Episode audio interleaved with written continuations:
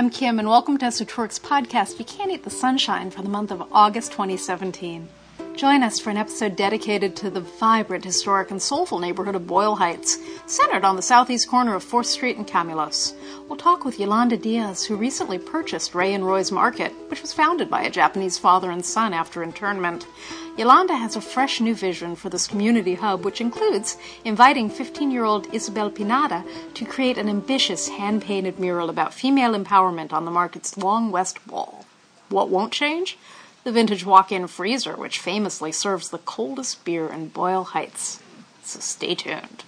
You can't eat the sunshine, but you can make a beeline for the best of the coastline. La la la la.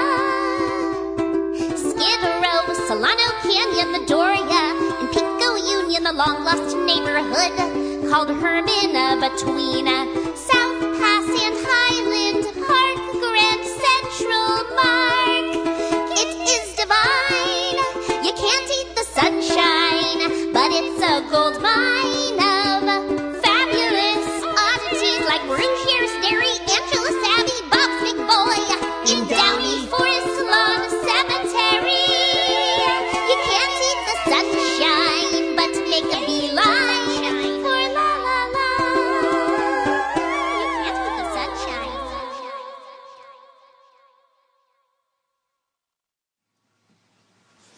Welcome, everyone. Thank you for listening to our podcast, You Can't Eat the Sunshine, for the month of August 2017. Our, uh, this episode will have interviews with Yolanda Diaz. She's reaches, recently purchased Ray and Roy's Market, which was founded by a Japanese father and son after their internment in World War II. We'll also speak with Isabel Isabel Pinado. She is a 15 year old muralist whom Yolanda has invited to create an ambitious hand painted mural about female empowerment on the market's long west wall. So it's going to be so this is this is our this is our Boyle Heights episode. So so Kim, in anticipation of everything, as the Pishka Maven, please take it away. It's so nice to be back, Richard, and to be focused on one really interesting intersection. Yes, I am the Pishka Maven, and I am here to say if you dig what we do, this podcast and elsewhere, and you'd like to make a contribution to assist in our explorations of Southern California lore, uh, you're always welcome to make a contribution into our digital tip jar. It's never obligatory, but always so appreciated. And uh, you know, it's it's it's nice to have a chili relleno burrito on one of our fans. We're always very grateful, and we, and we raise a cup of good strong tea to you when we do so. So check it out if you'd like to give us a little something. Thanks. Perfect. Okay, so um, we're back, and and first things first. After once we get through the Pishka, we get to closely watched trains. Okay. We So, haven't been in the train yard for a while, Richard. It's kind of a long list. I know, I know. Eu- Yugoslavia is very busy. I know. Um, Yugo- it, the, the film closely watched trains. Oh, yeah. I always forget. Yeah, it's, it's, a it's- reference. it's a I ch- think yeah. of it as our. No, it's it's the Czechoslovakia. Yeah, yeah. Yeah. Um, Go on. so okay, so we're going to uh, Kim. I think we have Several. eight. So we're gonna try and get through these. We usually have four. So um, we okay. So let's we'll just be so we'll so so we'll just start. Kim, uh, Angel's Flight. Yeah, you know, Angel's Flight is about to reopen. I have to pat you on the back for that, Richard. Your your public policy scorecard really played out beautifully, asking the mayor to get involved and to perhaps help get this little privately owned funicular going again. And he found this corporation that wanted to become the operators. Um, international firm, ACS. And so by the end of the summer, Angels Flight will be running again and sort of in sync with this whole new focus on the funicular and Old Bunker Hill and getting this baby running again has been the abandoned quote unquote park, Angels Knoll, which is the property just to the south on Hill Street at 4th. And after a lot of marketing over the years by the CRA, which was never able to find a buyer to put a high rise on the site. You know, it sort of became a de facto community park and was much beloved. And 500 Days of Summer, they sat on the bench up there. It's been fenced off for a long time, and the deterioration of Angel's Flight has certainly been felt over there on the park site. Well, it ain't going to be a park no more, kids. There are four firms that have been selected to submit their proposals for redeveloping. But, and this is a really positive thing, as concerned as I am about what's going to happen and what the new face is going to be like, uh, Angel's Flight is now an incredibly prominent part of Angel's Knoll. Uh, it, its existence and its reactivation was part of the marketing that was put out in that RFP, and every firm that is putting their proposals together is going to have to respond to its uh, close association, physical and historical, to Angel's Flight. So I think we're going to see some really interesting ideas about how to integrate a brand new, mm, very high, uh, multi use, high rise development with our historic funicular. Perfect. Love it. Very good. We're just gonna we're gonna keep moving along. The tamale, Kim. The tamale in East Los Angeles, one of our most notorious, closely watched trains. It's back on the market. Yeah, maybe we should just put wheels on it and push it down the street. Back on the market, kids. Somebody out there within the sound of my voice wants to own a tamale shaped building on Whittier Boulevard by the Montebello East Los Angeles border, right? It's the only giant tamale in the world. There's a house in back. You can rent the house out or you can live in it. You can run the tamale shop. I don't know. You know, it can be landmarked. Unfortunately, you know, are, are, are, don't don't say no, don't say unfortunately. No, I, I, I'm I'm just saying we were remiss. We haven't submitted a landmarking application, but the county's new um, landmarking ordinance no, requires. No, no, stop, no? Kim. We've we we are we are not remiss at anything. We've had lots of meetings about this with lots of entities. I know. Okay, and and so we're waiting to see what our next step is. Okay. And the That's, best thing that we can do is tell people go to esotouric.com slash tamale, learn about the site, and think about picking it up. At the moment, it is in a, a slightly more precarious place than it was before, but it's also a better opportunity. The tenants in the retail section in the front are gone now. So there's no one there all day keeping an eye on it. We did drive by the other night and a couple of people seem to be using it as their front porch. I'm not sure where they came from, but the tamale needs some people in it and uh, please spread the word. It's a terribly important roadside attraction and uh, a rather beautiful and delightful and fun place that could be very lively once again. Perfect. Fantastic. Moving right along, came the Victory Grove in Elysian Park.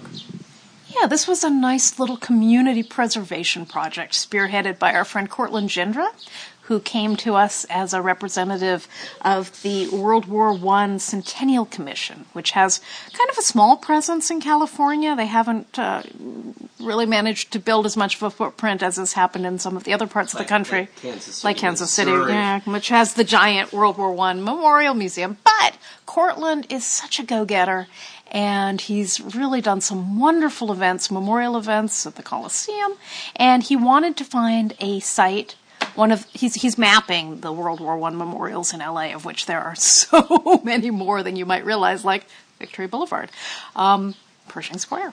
That one we knew, and he wanted to find one and fundraise and restore it during this the centennial year of uh, America's entry into the war, and he found Victory Grove on the edge of Elysian Park.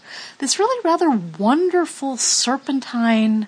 Uh, forest that has been largely neglected and with a lot of help from a really terrific team coming from many disparate areas and getting support from Rec and Parks. They were able to clean 50 layers of paint, anti graffiti and graffiti, off of this lovely stone monument, clean up the um, walkways, plant some new butterfly friendly uh, flowers, and even discover um, buried under a lot of refuge and, and, leaves one of the memorial markers for a tree. Uh, for, for generations, Angelinos would come to the site and put memorial trees up for people who'd been lost in World War One. It's been forgotten because you know I guess a lot of those people just died off or moved away. But it's it's really quite charming that so many people have come together and brought it back and created just a lovely little space. I recommend visiting it and uh, staying tuned. Perfect. Okay, great. Take a sip of tea.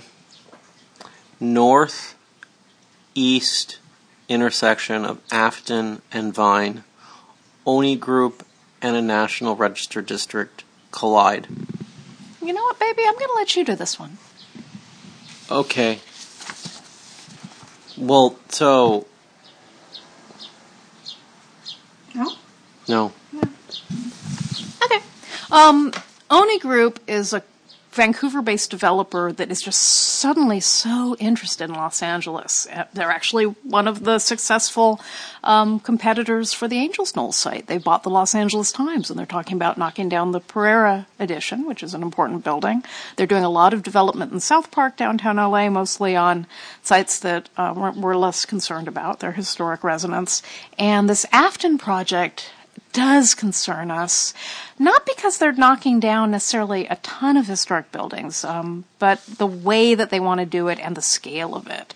There is rather a lovely and um, contributing historic resource, uh, Art Deco market building at the corner there on the Vine Street side, and its facade is lovely and it should certainly be retained. But next to it is this wonderful little cluster of bungalows, which which are to be preserved, but they want to um, take them offline as residences and turn them into a sort of Disneyland of oldie timey houses that people will walk through and kind of destroy that aspect of the neighborhood. And then the building itself that is proposed, which is much larger than is um, legally permissible, so they're seeking some variances from uh, city council. It's essentially a giant amphitheater with open patios and and a pool that looks out over one of the most charming blocks in Hollywood. A block that contains um, twin Spanish colonial revival apartment houses, one of which the actress Marie Prevost died in, very tragically Aftonian. the Aftonian, and beyond that, um, a really important ashram, historical Hollywood ashram, the Aetherius Society, which is a wonderful little cluster of bungalows and spaces where uh, communication took place between Earthlings and space gods. Very important stuff. I don't think it's appropriate to build a giant Las Vegas style amphitheater towering over this lovely neighborhood. And, you know, there are people in the community who are really concerned because they have homes on this block. So we're concerned too. It's uh, a pretty heavy duty project. Hollywood is always in the crosshairs, and uh, I think people get tired of fighting, but things are worth fighting for. And this is not the kind of thing you build on a corner in a in a neighborhood. This is this is going to be a big one. This is going to be a this is going to be this is going to be a this is going to be a Guadalcanal. This is going to be a very very serious fight on both sides. So we're um we're I, I think the first salvo of arrows has already flown. So we're just we're we're just we're waiting for the next for the next volley. So so Kim, I, what what uh, No, everything's fine. I I just observed while we were on our South Los Angeles road trip tour last week, where we head due south from downtown LA through all of these really interesting unincorporated and small communities. You know what? There is so much of Los Angeles that is just vacant lots and ready to be developed. And it's unconscionable that the only development that's really happening is in one tiny pocket of downtown and one tiny pocket of Hollywood. And the pressure that this is putting on Angelinos and the lack of livability that will result from it, it's nuts. You know, you want you want to give some variances, give them down on Alameda. There's so much room down there and it's such a great part of the world.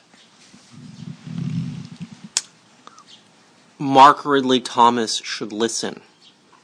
We'll continue that discussion. So, Kim, the, the infamous Reeves Mansion in Downey, former Judge Reeves' residence, straight line south of downtown to the courthouse, 13 miles. Used to drive it a couple times a week. Um, it's on the market again. Uh, where to begin about the Reeves Mansion?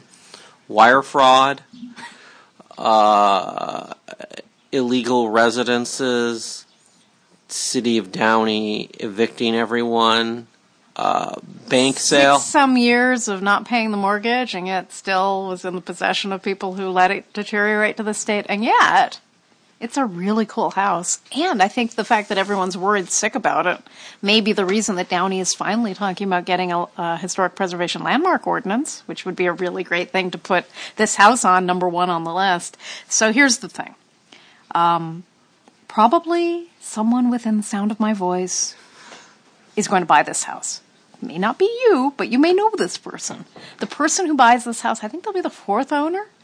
It's Yeah. it's an incredible place. I mean, things happen there. They're not always happy things, but usually they're happy things. They, it's been a happy house much longer than a sad house, and everyone in Downey, yeah, it was the center of Swedish culture when the the last years of the Swedish Veckoblad newspaper were published there.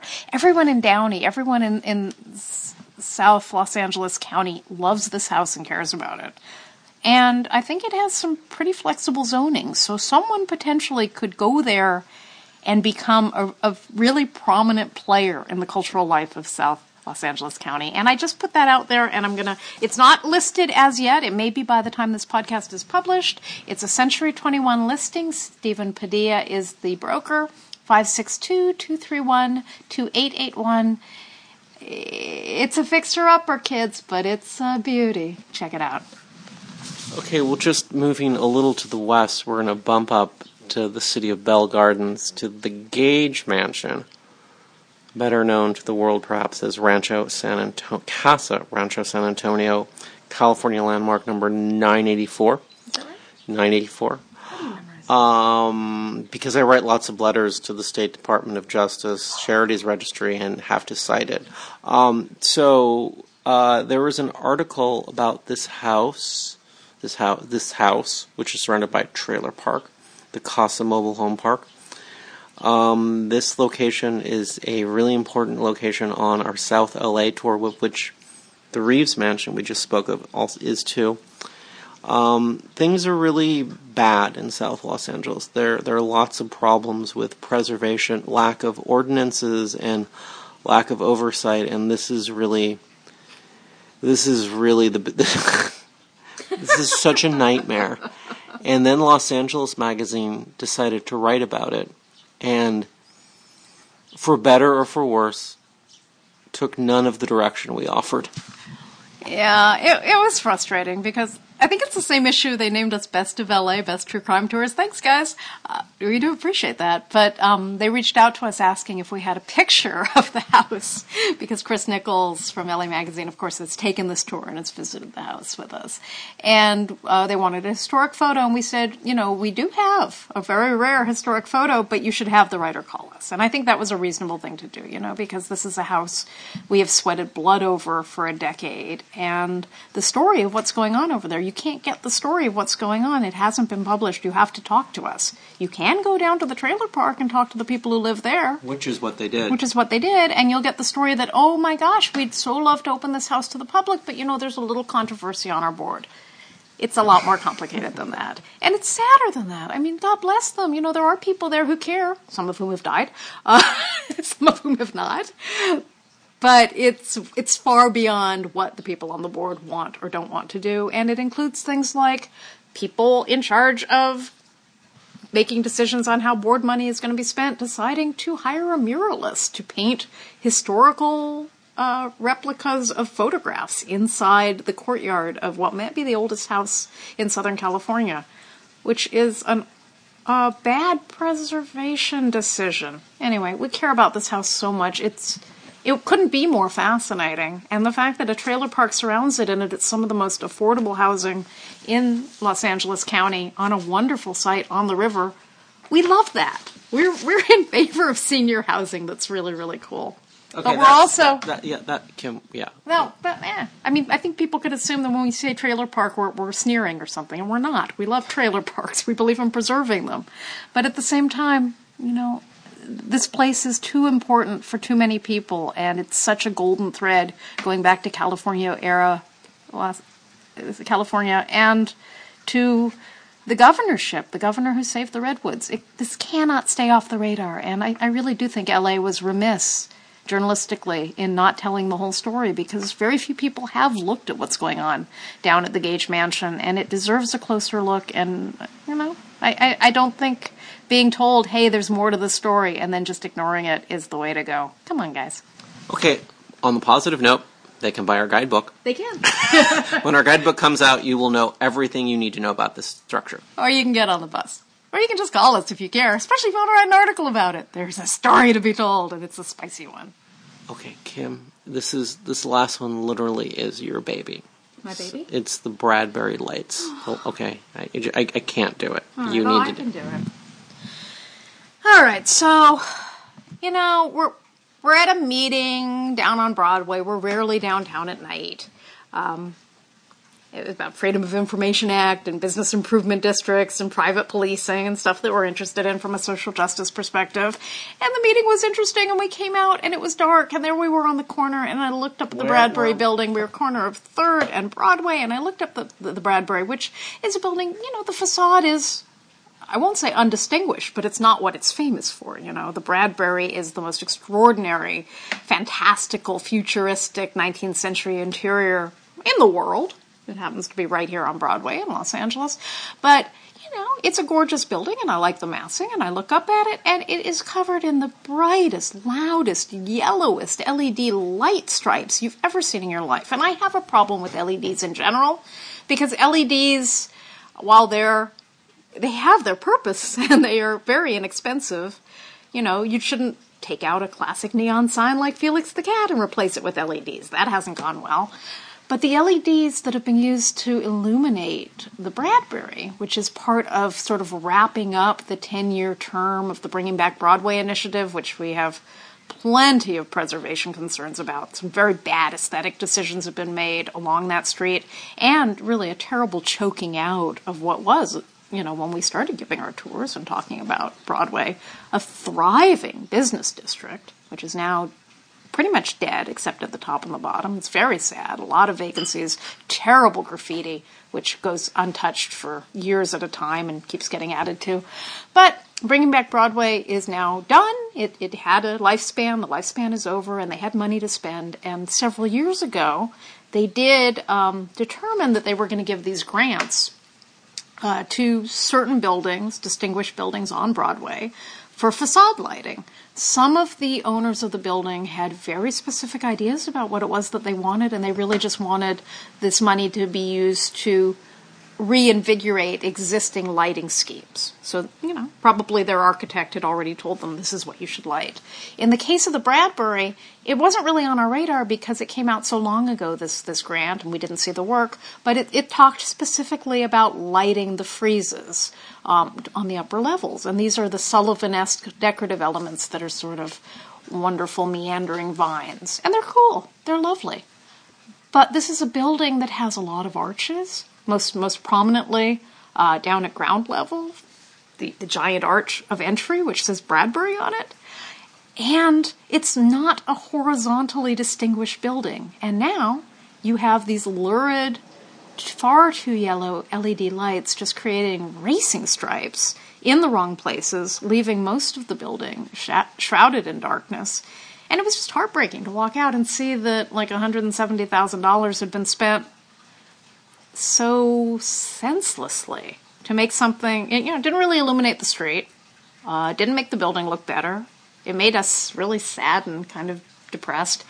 And we took a picture and put it on social media, as you do, and the um, response was really interesting because I'd say 85% of people were just like, "Oh my god, that's horrible." And some people had already noticed it themselves in real in person and had been remarking on how bad it was. And some people didn't see what was wrong with it. And I find that fascinating that, you know, everybody has a different set of eyes and if you're trained in uh, architectural design and you understand what lighting can do, you see this very differently. Some people just said, "Oh, it's so great that there's some light on the street." Well, okay. I, I almost wish I could be happy there's some light on the street. But as I said in our newsletter, this can be fixed. It's going to cost some more money. You have to actually, um, you know, change where these lights are sitting. If they could be a little less ye- yellow, that would be great. It is a brown building, browning yellow, a little tough. And beyond that, um, at the moment, the building, and this is a wonderful opportunity for any creatives out there, the building is being renovated. They have almost no tenants. Soon people will be back in those office spaces and we'll see lights on at night. And that is going to change the way that the, the illumination reads. So, kind of a bummer, but I'm hopeful that it'll improve. And this is just our life. You know, you come out of a meeting and suddenly you have a preservation sad moment. But the nice thing about lights is they're not permanent. And the nice thing about LEDs is they burn out. So stay tuned. You did it. Thank you, Kim. That's it for Closely Watched Trains. I think we would be remiss if we did not, at this point, mention the rise of the cranky preservationist. Yeah. So we have this dear friend Nathan Marsack. If you Everyone knows yeah, who Nathan know. is. Well, what I was going to say is, if you spend any time around us, you've, you've definitely encountered Nathan. We we go way way back with the little guy, and he actually reintroduced us um, after many years apart. We hated each other in college, but we both loved Nathan, and and all those years later, he he brought us back together, and hence the Esotouric empire was born. So we were out and about with Nathan, and he just became incensed about a really stupid preservation issue, as he so often does. And I said, Hang on a second, can I just film you saying that? There we were on Bunker Hill. The Heisenberg mural on the side of the telephone exchange building was rusty and falling apart, and, and he had some opinions about it. And he just went into this wonderful character that I promptly dubbed the Cranky Preservationist. And I've created a series of videos that we put up on our Facebook and YouTube channels. And they've gone a bit viral, and I think they're just wonderful. And it's a great opportunity for us to throw Nathan in the backseat of the car and, and go gallivanting around to places that make him and us cranky. And make these little minute and a half, two minute capsule preservation cries from the heart. So I think you'll want to check them out. They're a lot of fun. You never know where he'll turn out or what will make him cranky. So that's what I want you to know about Nathan. Thank you, Kim. Good job. Okay. Okay. One more. One more topic. No, we're done with trains. Upcoming events. I will do this. Quickly. Get us through. Okay. So, um, speaking of Nathan, our August salon, Sunday, August 27th, is Nathan. Nothing but Nathan. Now, it's the cranky preservationist talking about the old Richfield building. The Richfield, the Stiles O. Clements, 1927, Art Deco. 28. 28 black and gold setback skyscraper gem at 6th and flower which was demolished in 68 for the arco tower and nathan's going to talk about the richfield building he's also going to talk about its replacement the arco tower which is also in peril it's just going to be great and then at the as as all as with all salons for the last 18 months the talk is intrinsically connected to the walk, which follows it. So once we're done with Nathan's 400 slides, which he'll show us in under 40 minutes, we will walk over to the Arco Towers to the public art installation, which is made up of former elevator doors from the Richfield building. Bronze elevator doors. It's a really nice installation piece, and that will be our, our locus of control. Is that our inspiration for what can happen with the LA County Museum? No, Okay. no, but but that's a good that's a good thing to say. Um, our tenth anniversary is this year, and so um, we're doing lots of neat stuff. Um, I think our our our next uh, our next special event is the Mike Digby Forensic Science um, bus. It's, it's it's the forensic science bus. Now we, we're doing a tour about the LA Times bombing. Mike is a arson former arson investigator, former arson investigator with the sheriff's department, like 35 years on the force. He teaches uh, at the federal level, and this is his curriculum for his introductory bomb arson investigator class that he teaches twice a year. So it's going to be great. We're going to drive around LA Times, MacArthur Park.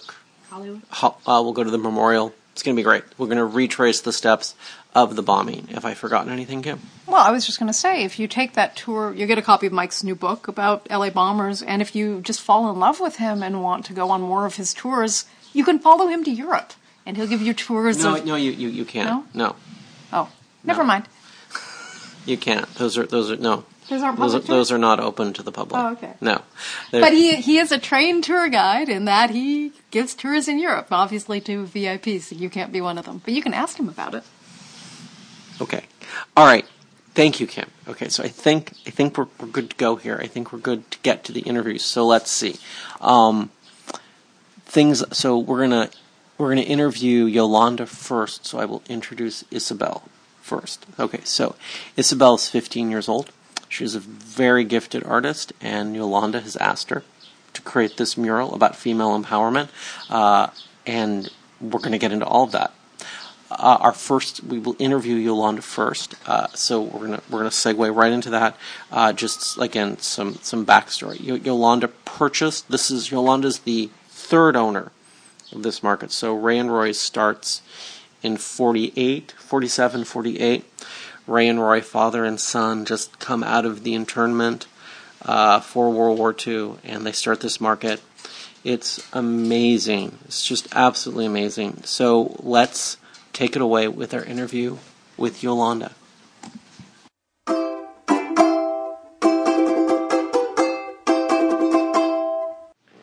Isabel, Isabel, I'm here with you. We're in Boyle Heights. We're on Fourth Street.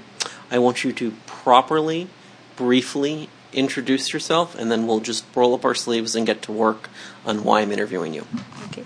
Hello, my name is Isabel Pineda. I'm working on a mural in Fourth Street.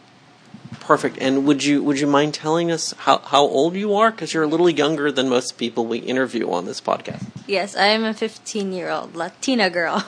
Perfect. And you are in you're entering tenth grade next month. Yes, I'm entering 10th grade next month.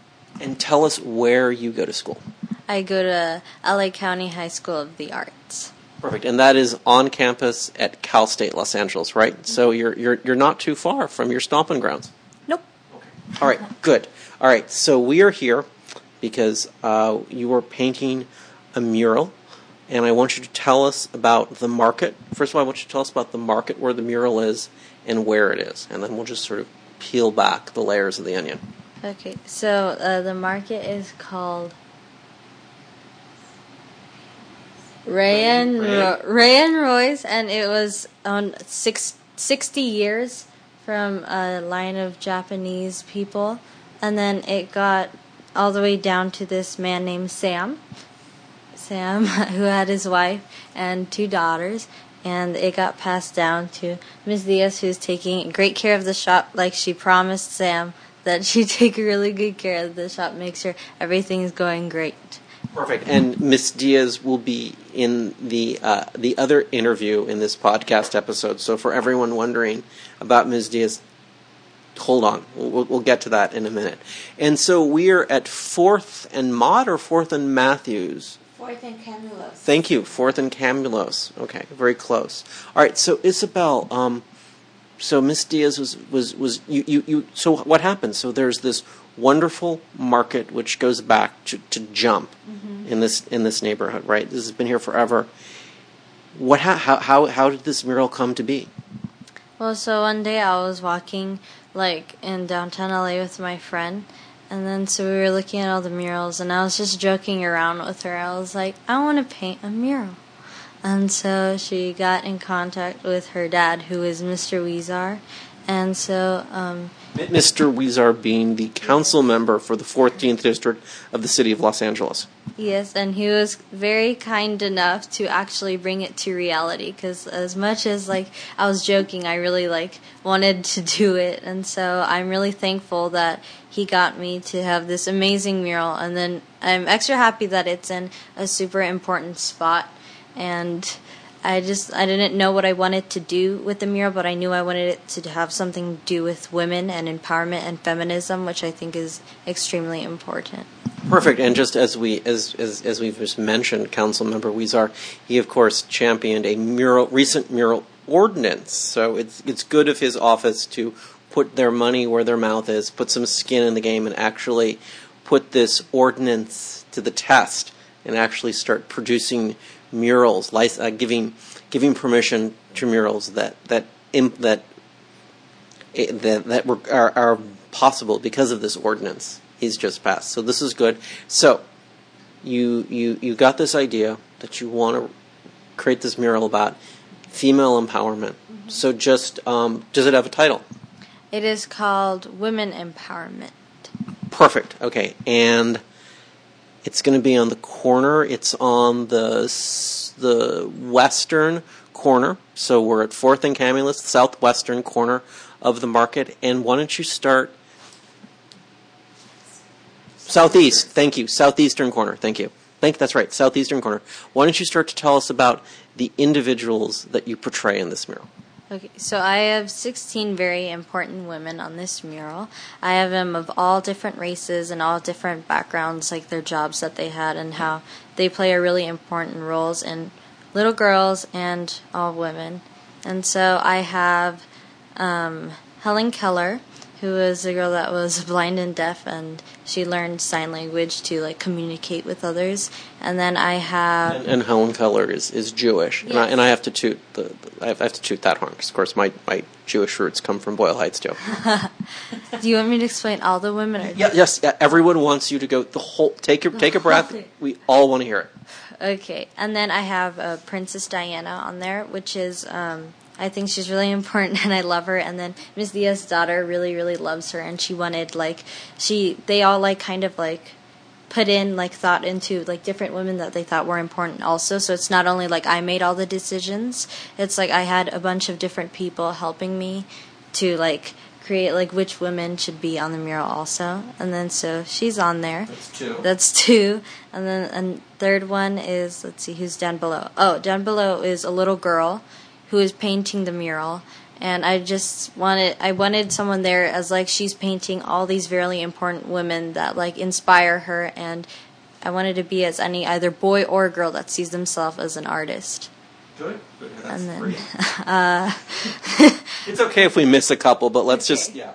for I'm like trying to think. There's Mae Jemison, who was one of the very first African American female astronauts, and then down below is uh, I think Selena, and so she's a really important singer, and I love her songs. Como la flor, I love that's my favorite one, but I love her songs a lot. And then next to her is Sonia Sotomayor, which was a judge.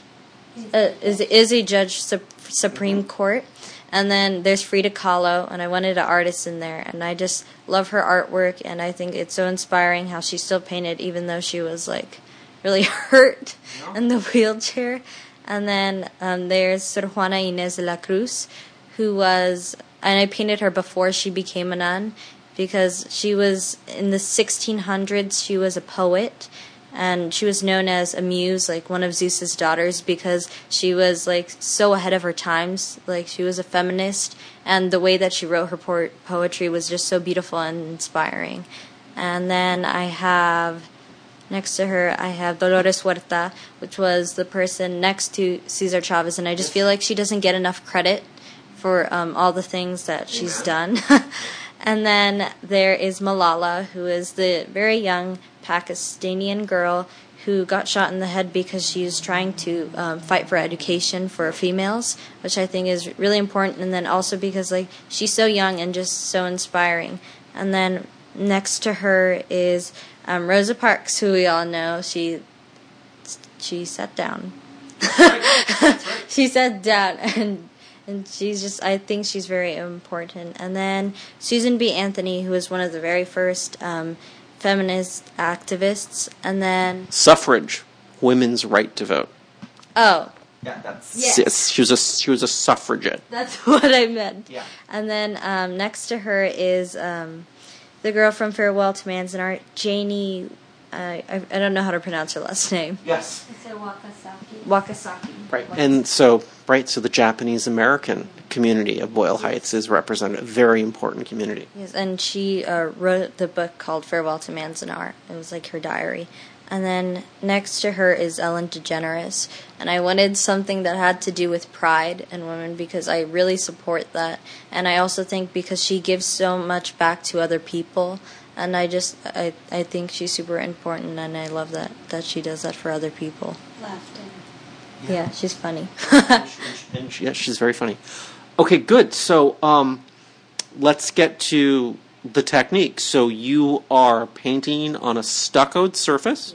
So you have your you have your scaffold up there. Your uncle. Why why don't you let's talk about your crew first of all, because your your support crew is important. Okay. Um, it's not only me. I have a group of other LACHSA students actually that are helping me. Um, most of the I know it's summer, so like I'm really thoughtful about like I understand that this isn't like mandatory for them to do, and I want them to enjoy their summer. But they are here to help me, and they have helped me quite a bit with it. And then I have my uncle who stays and helps me also with some of the stuff. And then um, my dad helped me out some bit, and then my brother came for a little bit, and he helped me out. And, and your, your mother, who is who is sitting next to you, nodding very happily throughout this interview, is here too. She is the most supportive person I've ever met, and she's very, very, very proud of me. Yes. She's correct. um, so you've got this great support crew. You are working on a stuccoed wall with late, uh, latex paint, or uh, and I'm, I'm, I just sort of assume that. But tell, tell us what paint you're using. I'm using uh, all water based. It's acrylic paint. I'm getting it from like Home Depot and Nova, and a bunch of different places also. Blix. Perfect. And um, is there going to be any treatment or of the of the mural once it's done, like a like a, a waterproofing or a weather coating of some kind? Um, yeah, we actually got in contact with um, the city. Yes. They actually um, we were, we were trying to get a base like a coating after it's all done, so that if they do tag it or graffiti it, that we could just like wash it off and then reapply it because like I don't want it to get damaged, and I hope people respect it because um, it's just. I just feel like there's so many like amazing women up there, and I just like I don't want it to get ruined. Right. And note to Judith, your mom, as we do this interview, uh, President of Public Works, Kevin James, is probably a very good person to make sure his graffiti, the person in charge of graffiti abatement, comes to the opening, so they understand how important it is that they get their contractor to do a very good protective coating on this. And I, I, I know that President James will make sure that happens. Okay, good. So good good answer. Um, let's talk about um, you as an Angelino. Okay, let's let's not worry if, if we talk about your art good, but let's just talk about you as a 15 year old girl growing up in Los Angeles. Tell us where you like to go. Where I like to go, I like to go to the Huntington Library with the the gardens. Yes. The Huntington Gardens, and I also I like to go to um, the Griffith Observatory near the Carousel, like the park. I I think I'm a very adventurous person. Like I like walking around the city and like um, down downtown LA and uh, the Arts District. Also, I really like to do that. Perfect, perfect, good. I love Silver Lake. I love going thrift shopping and looking at different clubs and stuff. I love Silver Lake. Perfect. All right, these perfect. Um, is there anything that you haven't said that you sort of as as you're doing this hoped? Oh, wait, I wanted to say that, but I forgot. Oh yeah. Um, not only is this a women empowerment mural, but it's also um, to support the arts because recently a lot of not recently, but like over the past like 20 years, like arts high schools and colleges aren't getting funded as much. And I think that's important that they stay because I know like I'm really interested in the arts and I would love to go to a college for it and then have that as my job and I feel like a bunch of younger people do. And then the other thing that I like really want to say about the mural is that I feel like anyone could do anything and then like I know some parents are like you can't be part of the arts because of like college like you have to do a sport to get a what what is Right. it called to get a scholarship but so I feel like you shouldn't you shouldn't like do it just to like I feel like you should do it to I don't know yeah, you shouldn't limit yourself to what you love. Like you should go for it and strive for it. If you're willing to do like the best and work really really hard for it, then go for it. Like you shouldn't have anyone stopping you at all, even if it is your parents. Empowerment. That's right. Becoming the best you you can be. Okay, this is fantastic. I love the mural. I'm glad that Councilmember Huizar has stepped up to the plate on this. Um, is there anything else you want to tell these people? This is super exciting. If they want to come by, so we're gonna we're gonna push this out pretty soon after this has been recorded. So you're here you're here a lot. You're here pretty much nine to nine every day. So people wanted to stop by, bring you lunch, maybe you and your mom lunch. I know your uncle would be happy.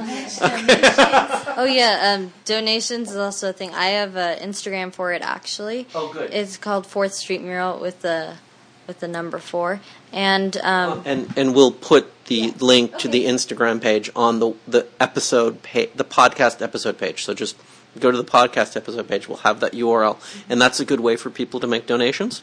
Yes, and then um, I have a link to it with uh, the GoFundMe app that I have. Oh, and also I forgot to say, which is very important. This is a Girl Scout project. This is my Girl Scout Gold Award project that I'm doing, I can't believe I forgot to say that. This is for my Girl Scout Gold Award project, and this is my community service that I'm doing, and this is how I'm giving back to the community, and hopefully it stays for several years. And like, Oh, so, yeah. Don't don't worry, my dear. You you've you've you- you've you've got a lot of public policy behind keeping this around for a bit. yeah, so it's- Good. Good. So uh, this is your girls. And anything else we've forgotten? Um, hopefully not. um, what do you, what do you want people to know about this mural? If everyone, if people decide to come out and and come visit and look at the mural while it's in progress, what's the one thing you want them to think about as as they make the drive east, west, north, south, wherever they come from, to come see you? I just hope it inspires them and empowers them, and then that they just like feel like happy seeing it and like motivated, and yeah. Yeah. Oh, yeah, Judith. No, go ahead. Go ahead. Isabel, Isabel's mom is, is going to tell us something, so we're to we're to wait here. She also wanted to, uh, one of her purposes of, of uh, painting the mural was to remind everybody that we're a country of immigrants. Oh, yeah. Right. So, do you, do you want to repeat that, Isabel, on microphone? Because I, I can't reach your mom with the mic. I wanted to repeat that the other reason why I'm doing it is because we're a country of immigrants, and that's what makes this country diverse and beautiful. And like, I think it's really important that they stay here, and if they're doing really good, and yeah, like I have I have Dolores Huerta up there, who is an immigrant and who's ver- yeah. Yes, yes. Um, art has a big impact on public policy. So thank you for bringing that up. And so we're going to leave it at that. I'm going to thank you again. We're going to put all these URLs, the Instagram, the GoFundMe, and uh, the address. And so thank you again. Thank you so much for having me. My name is Paul Sand, and I'm here in Santa Monica, and you're listening to You Can't Eat the Sunshine.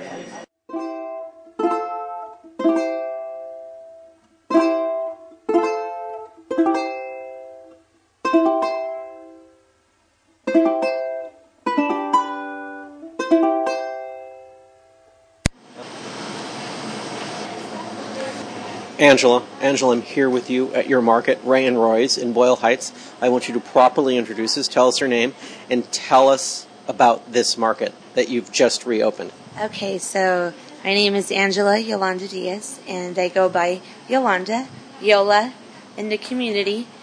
I uh, bought this market. Uh, Um, the third owner, the market has a long history. It's been around for 80 years. It was owned for 60 years. The market was owned and ran by a, a Japanese family whose um, Roy Takahara was um, hauled off um, during the um, internment camps, World War II, and with his young son. And they went and they, um, you know, did their time in the internment camps as the war um, progressed and got, you know, we concluded. They came out.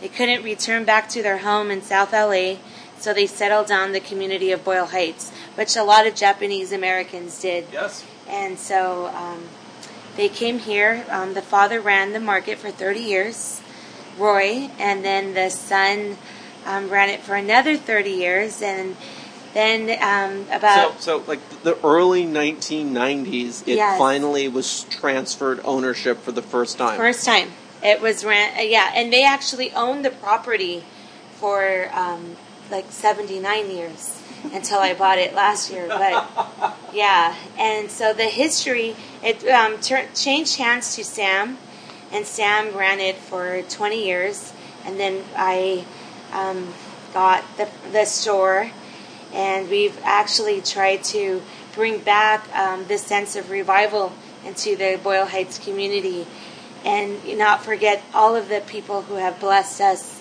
throughout the years with their knowledge, their education, their you know suffering, their teachings, and um, I had actually promised uh, Mr. Takahara when I bought the property, even before I had the store, that I would take care of it. I would take care of it, and um, I painted it. I wanted it to look beautiful. Um, there was some pushback with the community, you know, graffitiing, you know, writing on walls. And I grew up here in Boyle Heights. You know, I'm, you know, Latina, Mexican descent. And I, I, yeah, I would just wake up in the morning, before five o'clock and and paint it. You know, Dunn Edwards knew me firsthand, buying the five gallon five gallon paint of Calico exterior paint, and I I have been working ever since. I actually came. I would call the consulman's office, Uh, and Ho- Jose Huizar. yes, and that's how we were able to get that the mural. Oh well, let, let, let's let's hold on. Let's we'll, we'll come back to the mural. Yes. So just give us. Uh, let's just sort of wrap up this process of of opening, which is a big deal. No, opening is a big deal.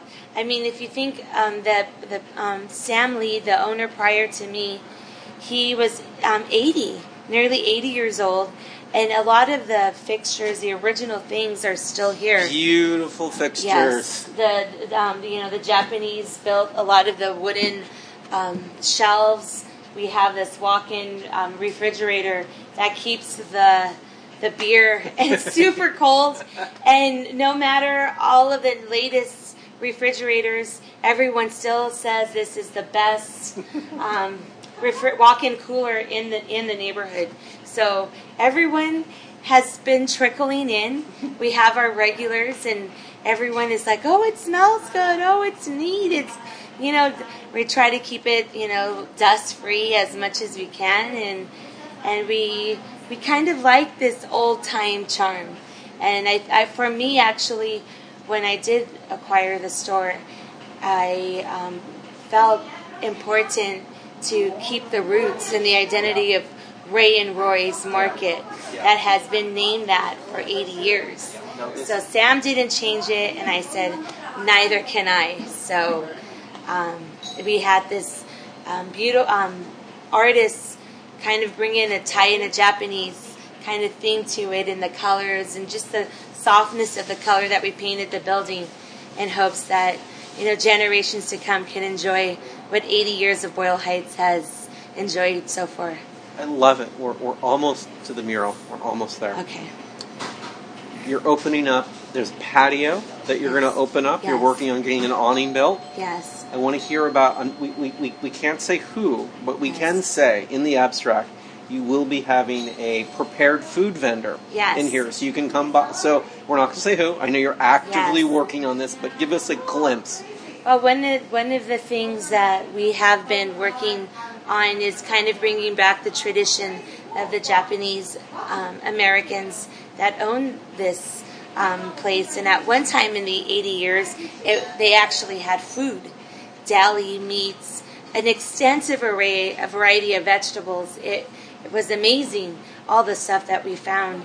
And so, in bringing that spirit back of food and family, you know, we decided to, you know, see if it was something that we can do.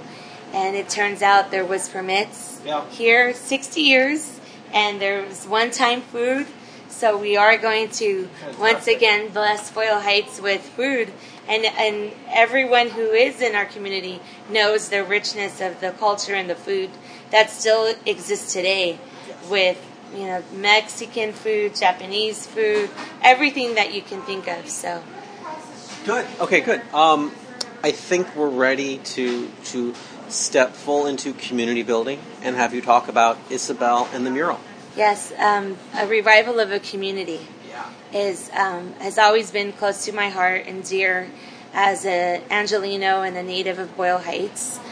Uh, like when I acquired the building, um, the pushback was here. I mean, they would graffiti the side of my wall, and nearly three, four times a week, uh, an arrangement of letters and words and I've you know I'd wake up at 5 a.m. to paint. You know, you know the na- the other neighbors in the community would kind of stand guard and put their lights on, so as to give me you're safe out here, and um, because you know there is people that you know they paint their buildings and there's pushback.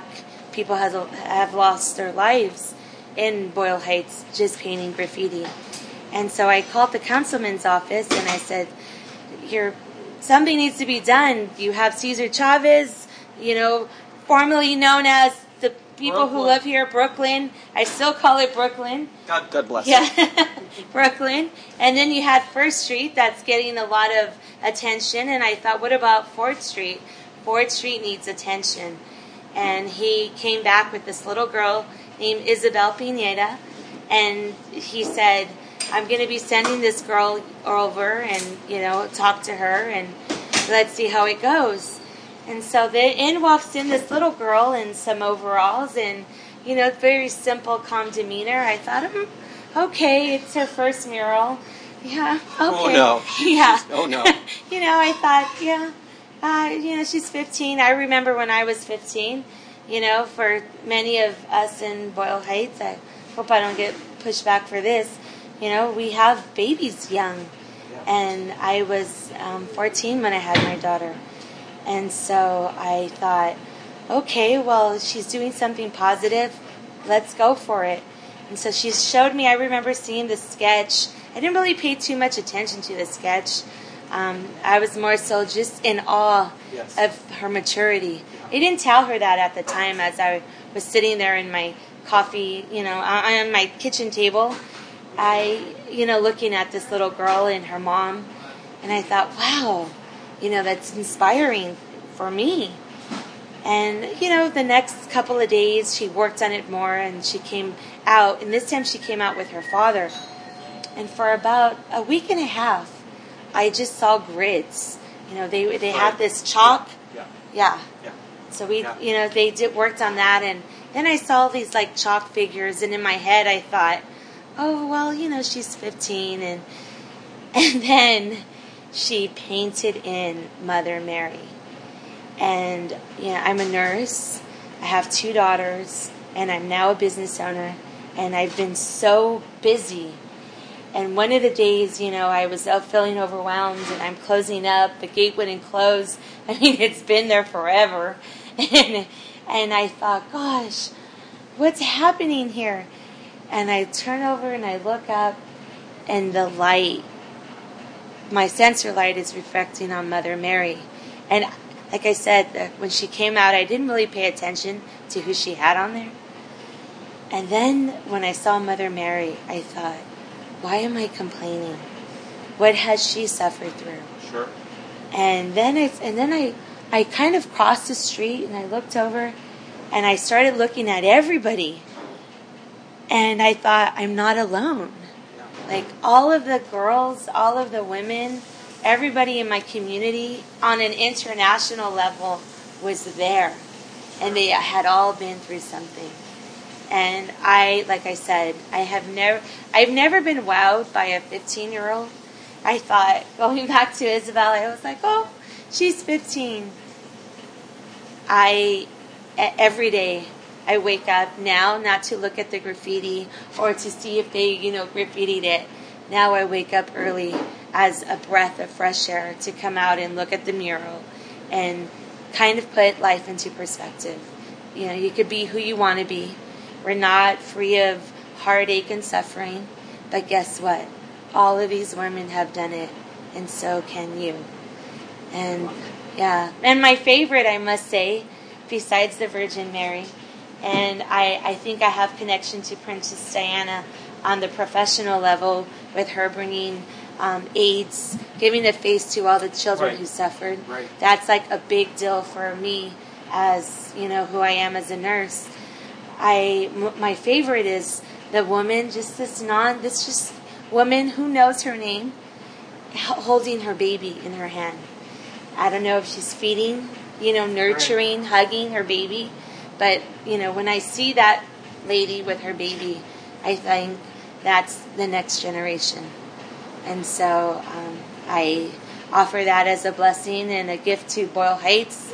Isabel, you know, actually went to Cal State LA, my alma mater. That's right. She, And- she, she goes to the Yeah, high well, she go- school yes, the there. high school, which, is, which, is a, which is a great um, a great gift to the community. Yes, and I and and now I see because I've always been like you have to have a science degree or you have to have a way to make a living and how are you going to do this like you have to survive and now sitting back looking at art on a different level you know she's doing this for free however one day i know she'll be worth tens and thousands of dollars Oh, sure. so now you look at this art and you think, now my push is so everyone else can be inspired and look at a career in the arts.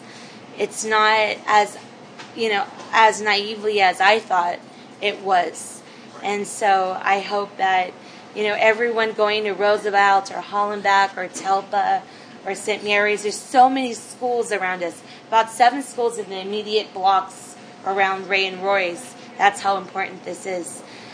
I hope that they're inspired by it. And actually, kind of to sidetrack it, there's um, someone over at Drew, um, another nurse, a Latina nurse, who wants to come over and um, do grant work to see if we can give like fruits and vegetables. And you know, the, you know, when I my sister told me this, I thought it's a like a blessing from the Takaharas. Right. So Right. Love it. yeah, so there's a lot of good things coming, and you know, we have an Instagram page. Good, good. So let's so let's let's let's bring this home. We, we've, we've we've talked to you a lot this week, um, and we, we we agreed when we sat down that we were just going to ask you at the end to just give us your thoughts looking forward because Boyle Heights is really changing. yes. We are we're looking to the ne- so the what do you want people to think about the next generation of Boyle Heights? The next generation of Boyle Heights, in my feeling and in my view, has gone full circle. It is going back to the way it was in the early 1900s and 1920s, where the Jewish community came together in a new country and kind of lived together. The Japanese, when they felt solace and we are going to come here and grow again, to the you know the Latinos who came in, and this revival of a community and the diversity that Boyle Heights has to offer. I see it as it's coming full circle. We have coffee shops, you know, we have the revival of the little mom and pop stores. We have, you know, with an added benefit of food and everything else. And I just love it. And the diversity, the music, we're right across the street from a park, the playing. If you listen, you know, closely on Friday and Saturdays and Thursday nights, you actually have people singing, you know, and not only in Spanish, in English, you have artists that kind of walk through here and they have their guitars. So it's it's a whole changing positive um, view and you look at the future and you think, wow, once again, it's come full circle with the diversity. And I'm all about that. So I don't think, um, you know, um, the, the negative around Boyle Heights, oh, it has to stay. I think going back to how it always has been, I think is a good thing. All right, you did it. I want you to remind everyone the name of this market, the cross streets, approximately where it is, and the hours, and we're going to take this on home. Okay, it's um, Ray and Roy's Market. It's at the corner of Camulos and Fourth Street, which is just east of Soto, Yep. in between Soto and Evergreen, right across from the Evergreen Park. Our hours are daily. Um, summer hours are 8:30 to 9 o'clock, 9:30. Kind of, we kind of go with the community, you know, wants. And as soon as school starts, our, our hours will, you know, Skew. um, yes, start. We'll open up a little earlier to help the students grab a bite to eat, or you know, offer them whatever they they want. So All right, excellent. And so, and, and we can look forward to uh, prepared food. yes, and Instagram. Yeah. We- yes, we have Ray and Roy's Market, and we also have the Fourth Street murals. So hopefully, everyone could come and grab a water and enjoy the art on the side of the building because if you want to be wowed. This is the one. This is the only mural on Fourth Street. Yeah, so right. Boyle Heights, we were the founding, the founders of the murals That's in right. all of Los Angeles. That's right. And our councilman brought the murals back. And Fourth, the Fourth Street mural is the first mural since the whole mural has been brought back to Los Angeles. So it's an amazing mural. I personally um, see, don't think the pictures do it justice. You have to come and stand in front of it and see these amazing women in all of their strength and, and be awed. I love it. Yes. Thank you so much. Thank you so much. Come to Ray and Roy's. My name is Julie Rivette, and I'm here in Long Beach, and you're listening to You Can't Eat the Sunshine.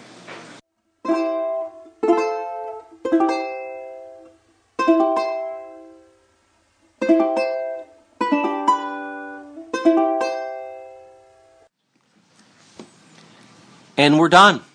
I'd like to thank everyone for listening to our latest podcast, You Can't Eat the Sunshine, for the month of August 2017. Our guests this week were Yolanda Diaz, who recently purchased Ray and Roy's Market, which was founded by a Japanese father and son after their internment during World War II. We also spoke with Is- Isabel Pineda. Isabel is 15 years old, and she's been invited by Yolanda to create an ambitious, hand painted mural about female empowerment on the market's long west wall. We want to hear from you.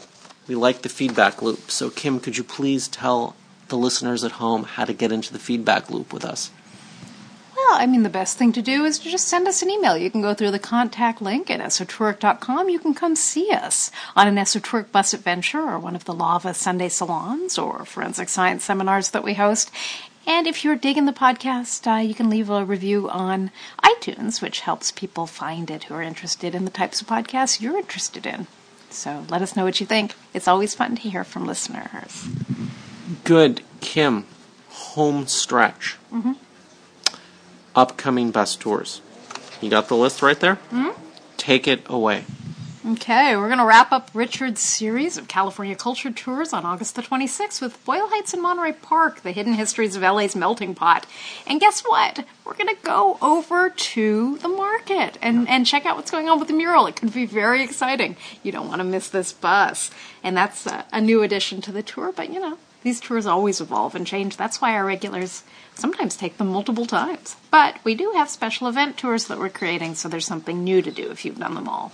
A tour that you may not have done because it's rarely on the calendar. It's sort of the sister tour of the Raymond Chandler tour. It's called The Birth of Noir.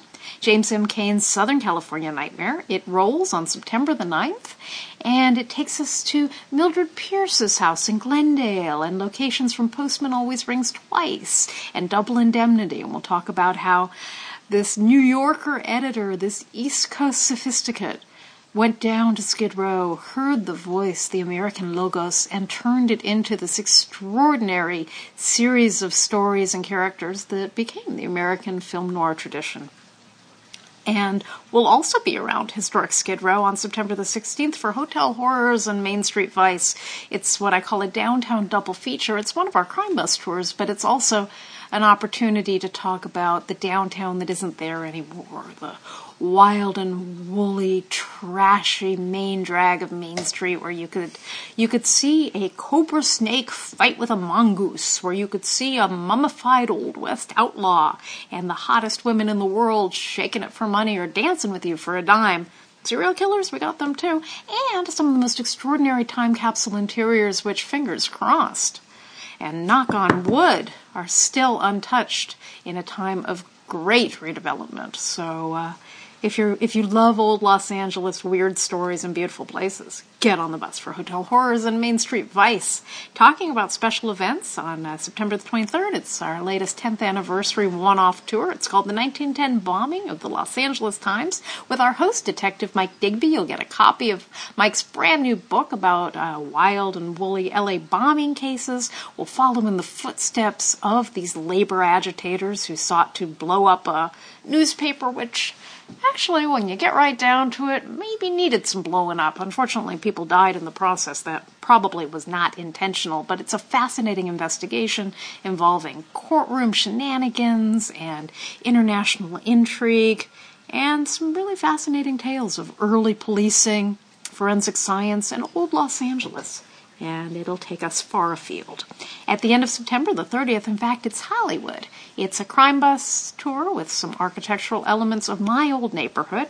We are the only tour company that is able to visit the site of Crossroads of the World, which is a fantastic Art Deco, fantastical imaginary environment, a shopping center built along the lines of a, a moored cruise ship surrounded by houses and buildings of Europe.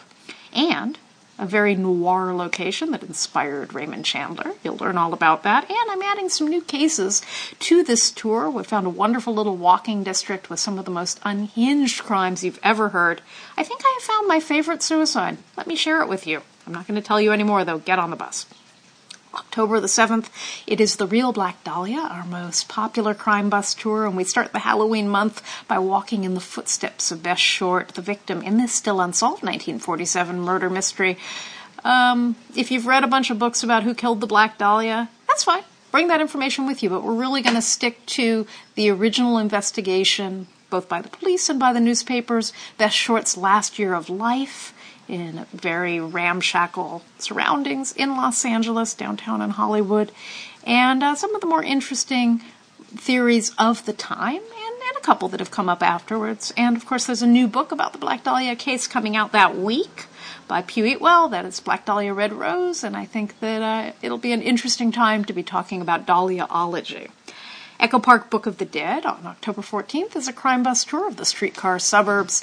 We will swing around through Elysian Park, we'll walk on Carroll Avenue, we'll visit Sister Aimee Semple McPherson's magnificent house museum, which does have the most beautiful bathroom in all of Los Angeles in it. You can't use it, but you can look around, you can touch the walls, maybe you can even hop in her bathtub. I won't tell. And we, uh, well, I'm not going to wrap up the month because there is an October tour coming up that let me just. I'm, yeah. uh, it's not listed, Richard. I'm just going to say our, our, you- our, our you- Halloween weekend's going to be very exciting. That's all I'm going to tell you. Uh, and all I'm going to say is you have to get me the copy for it. I'll get you the copy and we'll announce our Halloween tour, which no one's ever taken before. I'm excited about it. Look, the, prob- I- the problem is I'm a fusspot. When I, We have to list the tour Monday. we have to list it Monday? Okay, then I guess I can say Wilshire Boulevard Crime Tour. Check it out. It'll Okay, be on our have- website have to with some list the copy. Okay, okay. Well, now it's on tape, so.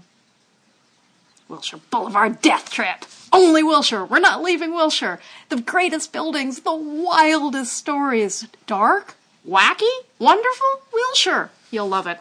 Okay, but I was trying to say October 21st is the Raymond Chandler tour. Maybe we'll see you there. Thank you, Kim. We did it. I want to thank everyone for listening. I want to ask you to continue to listen, and I want to remind you You can't eat the sunshine. can't eat the sunshine, but you can make a beeline for the best of the coastline. La la la la. Skid Row, Solano Canyon, the Doria, and Pico Union, the long lost neighborhood called Hermon between uh, South Pass and Highland Park, Grand Central Mark. It is divine. You can't eat the sunshine, but it's a gold mine.